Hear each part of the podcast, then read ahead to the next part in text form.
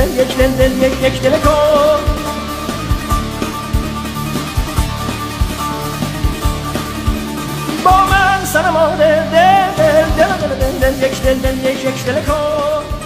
Hi everyone, I'm Fatima Keshavarz and this is Radio Rumi broadcasting from my house in Silver Spring, Maryland on a beautiful September morning.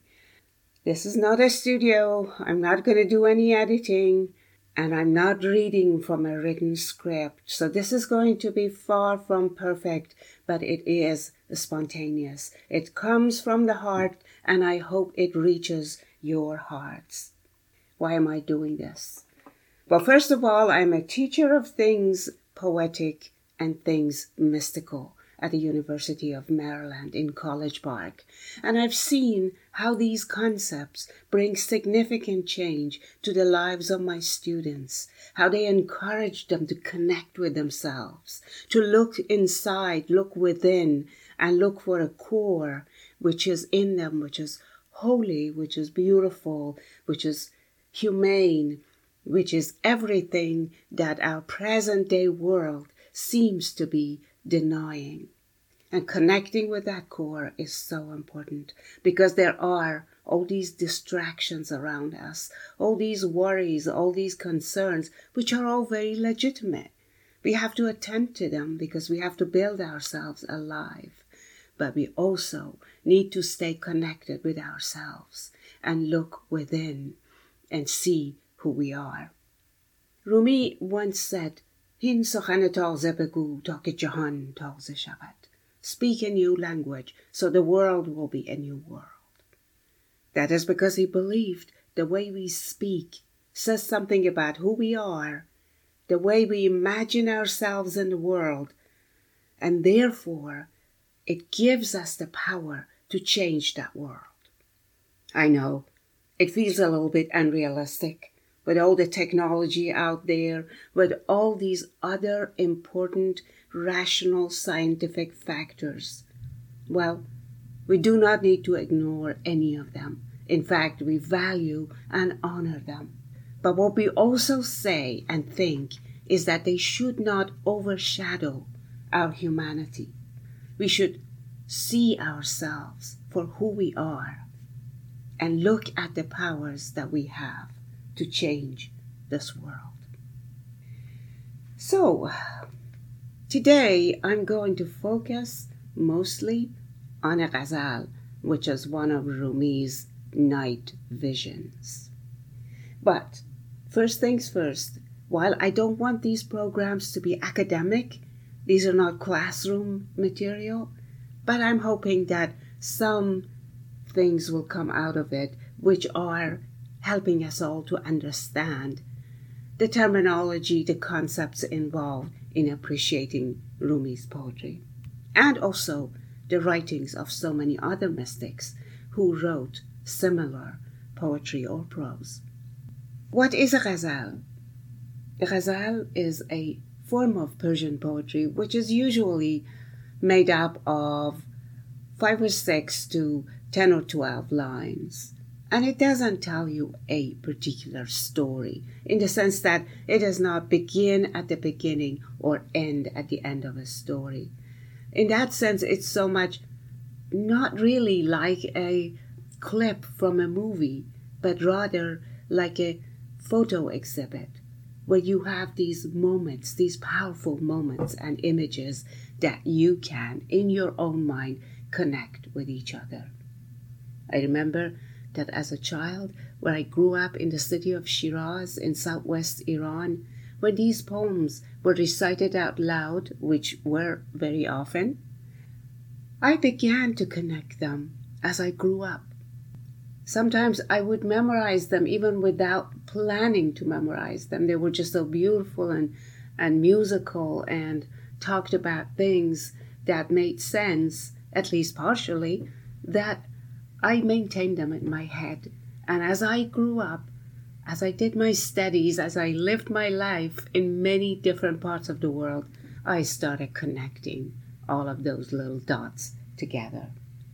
I'm sure there are many other dots to connect, but I'm going to share with you the ones that I have connected.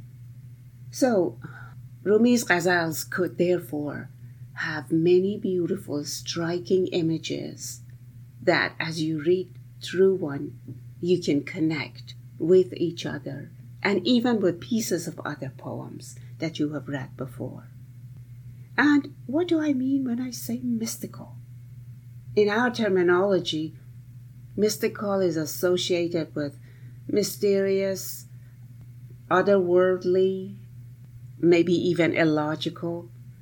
Well, that these are not the connotations that I have in mind. When I'm talking about mystical, I refer to writings, thoughts, or creations that are related to our inner feelings and believe that we can connect with these inner feelings. We can even connect with God, according to these mystics, and particularly the, the type that I am more educated about because I grew up in a culture that knew them and then I studied them are the Sufis or the mystics within the Muslim community. They believed that you do not need a priest, an imam, a um, leader of any kind. You can connect with God. Now, of course, you could have specialists and, and scholars in all of these areas and learn from them, discuss things with them. But as far as your own human core of holiness was concerned, you have it. And you don't have to do anything about it. You have to discover it in a way, or rather, even recover it, because it could get so covered up with concerns, with fears, with guilt, with all kinds of other distractions that the life these days offers all of us. And poetry. Again, many poets have said this very beautifully. Poetry has enabled them to see the world fresh every instant. I'm sure you have experienced this, that sometimes you know a beautiful line of poem which you learned years ago and you remember it. And when you remember it, there is something new in it. Because you are now older, you're more experienced, you go back to it and you are able to get out of it something that you were not able to do 10 years ago. That's the kind of poetry that I have in mind. And that is what Rumi wants his readers to do. Indeed, he finishes many, many ghazals by saying, I am done. I wrote this poem. It's finished. It's your turn now. Pick it up and make it your own and write the rest of it. In other words, there is a poetry on the page, a poetry in your memory, and a po- poetry beyond the page, which is your responsibility to write. Now, if I were to say something or some things very general about Rumi's poetry, I would pick three important characteristics hope, happiness, and play. Uh, believe me, I'm not making this up to make it interesting. His whole life, his whole life, he worked to keep hope alive. In fact, he once wrote, امید سر راه ایمنی است. اگر قدم در راه نمیگذاری سر راه نگاه دار. He wrote, Hope is the beginning of the road to safety. Even if you cannot step on that road, at least stay at this road, stay close to this road. And his reason for it is very simple. If you do not have hope, you do not do anything. You just believe that there is no point in doing anything. You lose your energy. You give up. Whereas when you have hope, you move. You move forward. And perhaps he even did his whirling for this reason. Because he wanted, he said once that the whole universe is animated with love. The stars whirl, our earth turns, so why should I not turn? And happiness. Happiness too. Again, there's a beautiful story. I just cannot resist telling you this story. Well, he lived in the city of Konya and in, in central Turkey today. They called it Goniye, actually, at the time.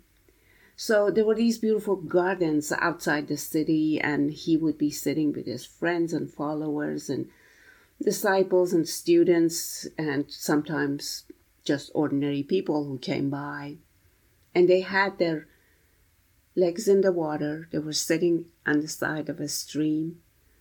Streams ran through the garden, and they were talking. And at some point, Rumi said to one of the people there, he said, Why is so and so not talking today? And that person said, Oh, he's sad.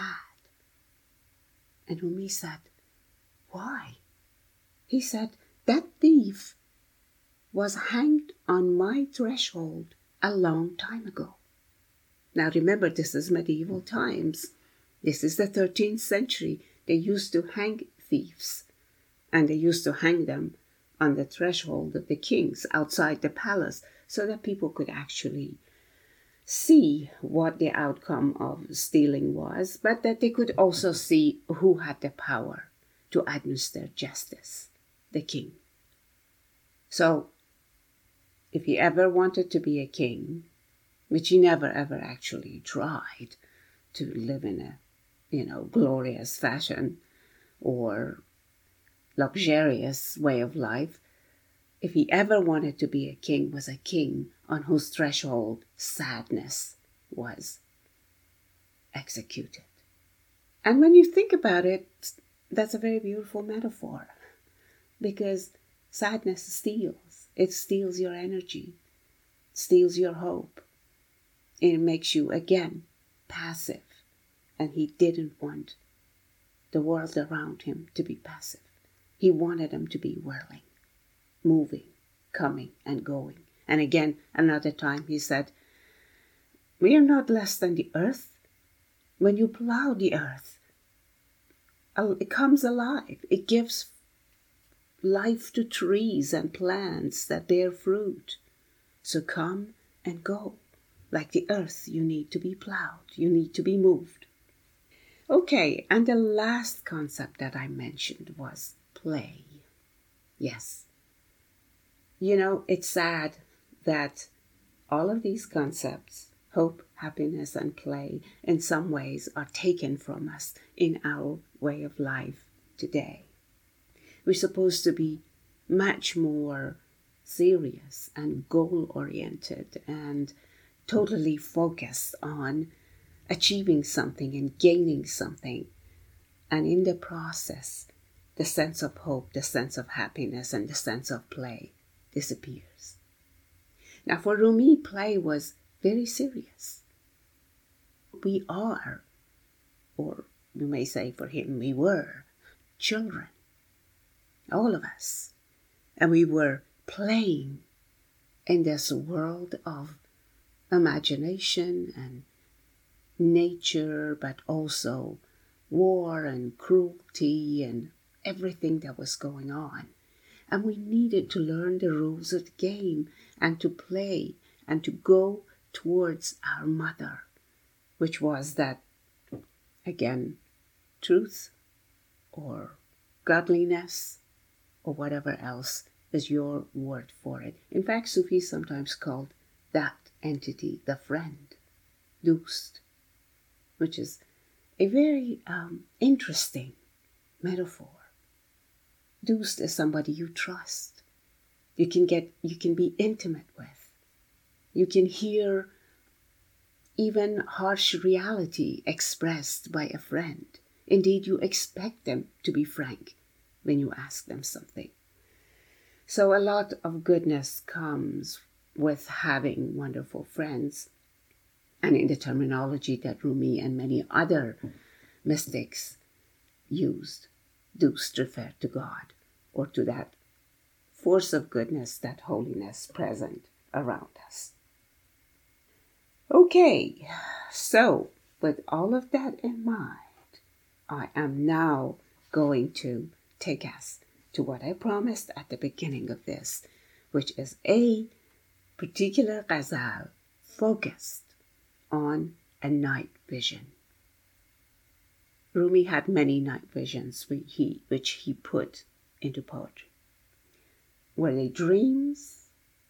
Were they um, things imagined? Were they totally made up?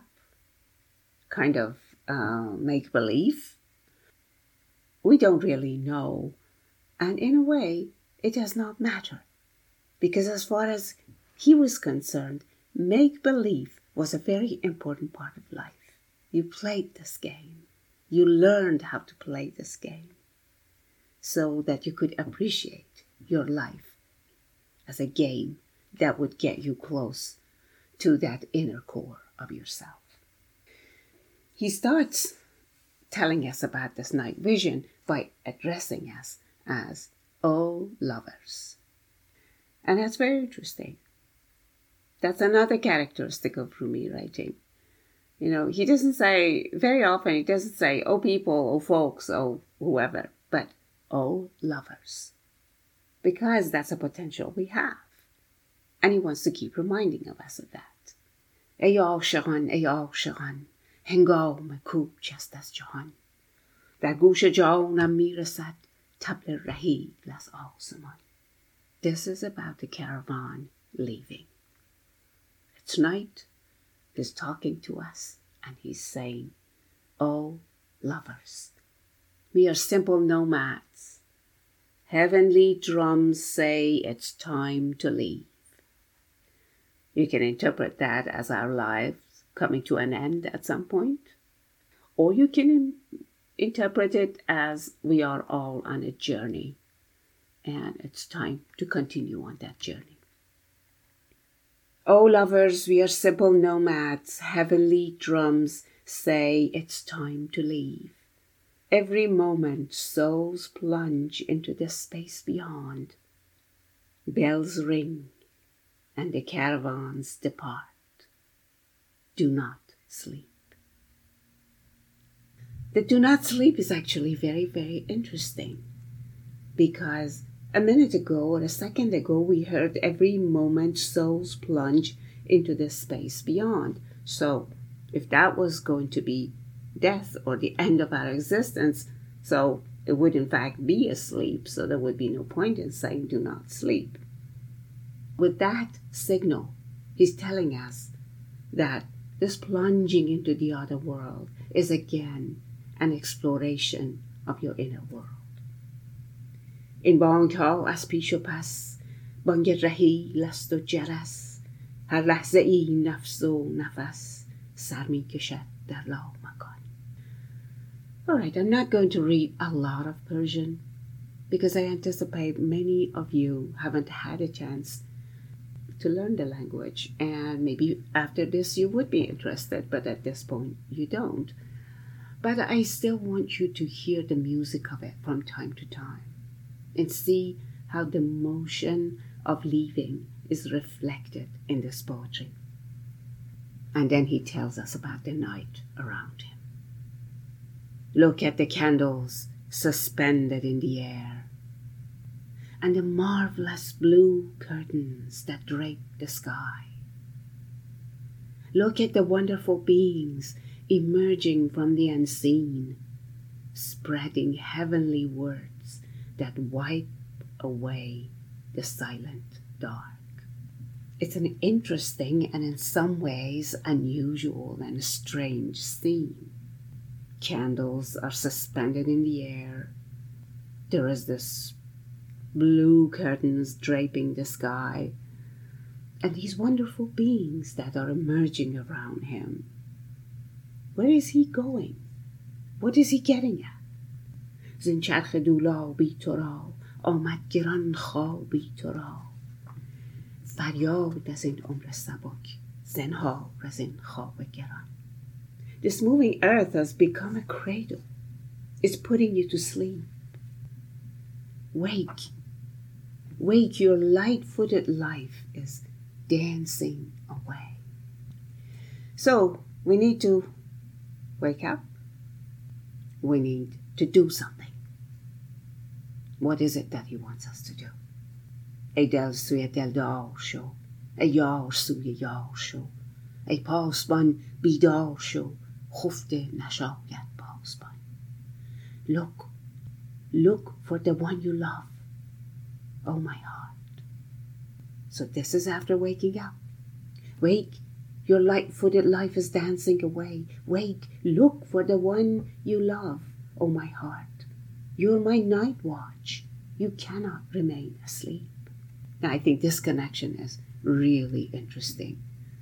When we think about night watches today, it's all about protecting us from danger, security, who's going to attack us next, fear, fear of what divides us, building walls, race, gender, you know, and there is a lot of fear out there. But his night watch is to keep you awake so you look for the one you love. Because he sees that ultimate security, that ultimate wholeness, that ability to confront all of the fear, all of the terror, all of the mistrust by connecting with others through love, which is completely the opposite of building those walls. And he gives a very festive and beautiful atmosphere to bring us to life. Remember, I talked about poetry having that ability to enliven our imagination, to make us imagine the world differently. So here, he's doing it.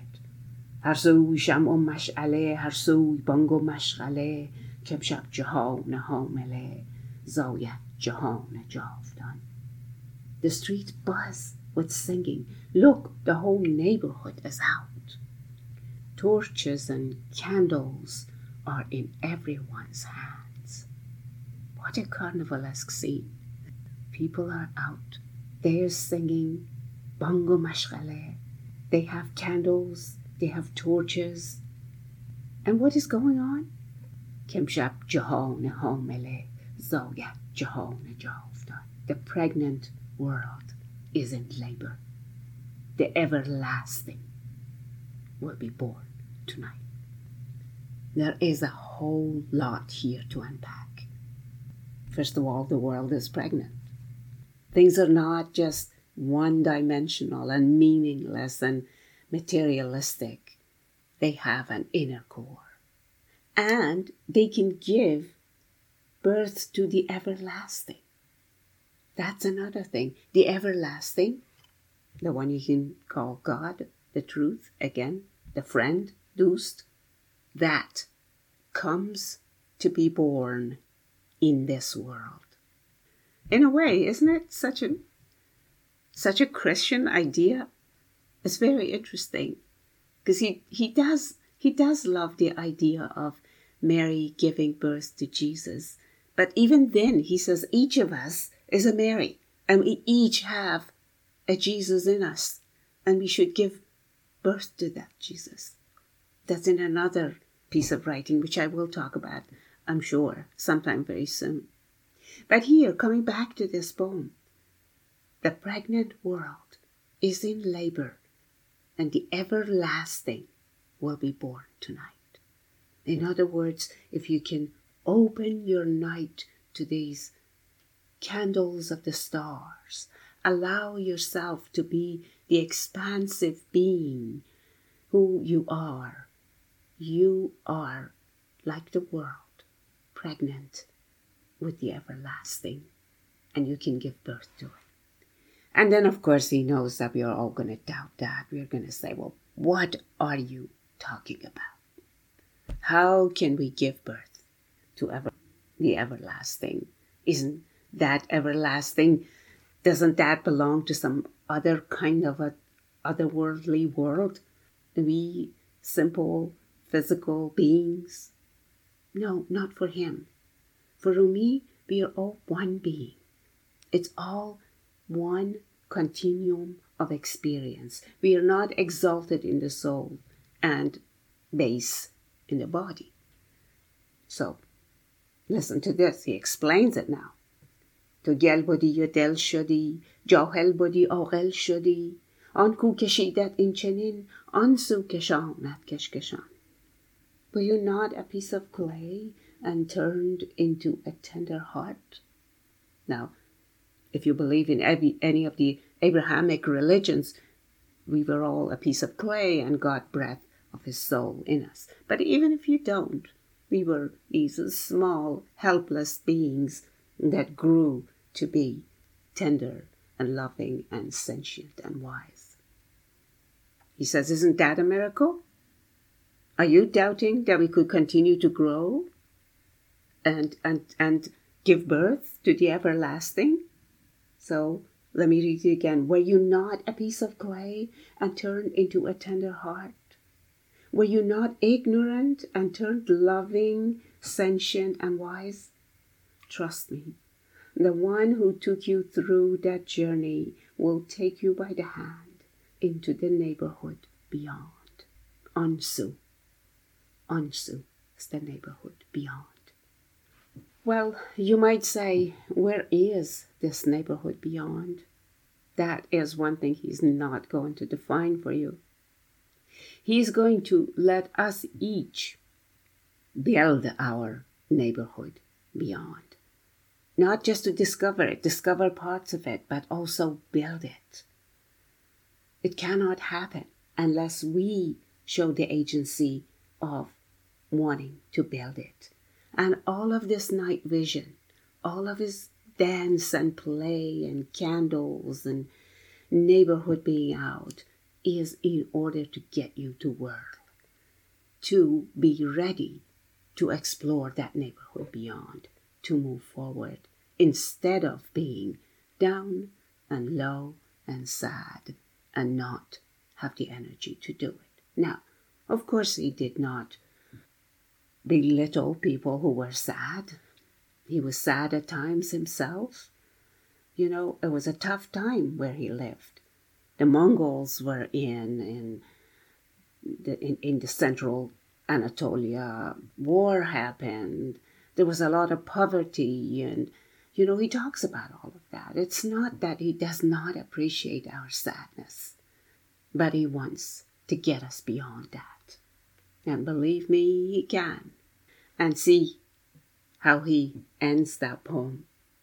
در کف ندارم سنگ من با کس ندارم جنگ من با کس نگیرم تنگ من زیرا خوشم چون گلستان I am not bitter I am not bitter, though there is someone in me who feeds my discontent. But I will not throw stones at my enemy. I will not throw stones at my enemy. I will not fight. A rose garden can only delight the one who passes by. And don't forget that every time he says, I am a rose garden, I can only delight people. I do not have a fight with anybody. He means you are also a rose garden. You also don't have to throw stones at others and have fight with others. But you can be as happy and as delightful as a rose garden. Talk to you soon. Goodbye.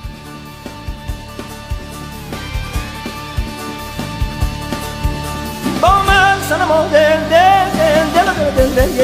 yek yek yek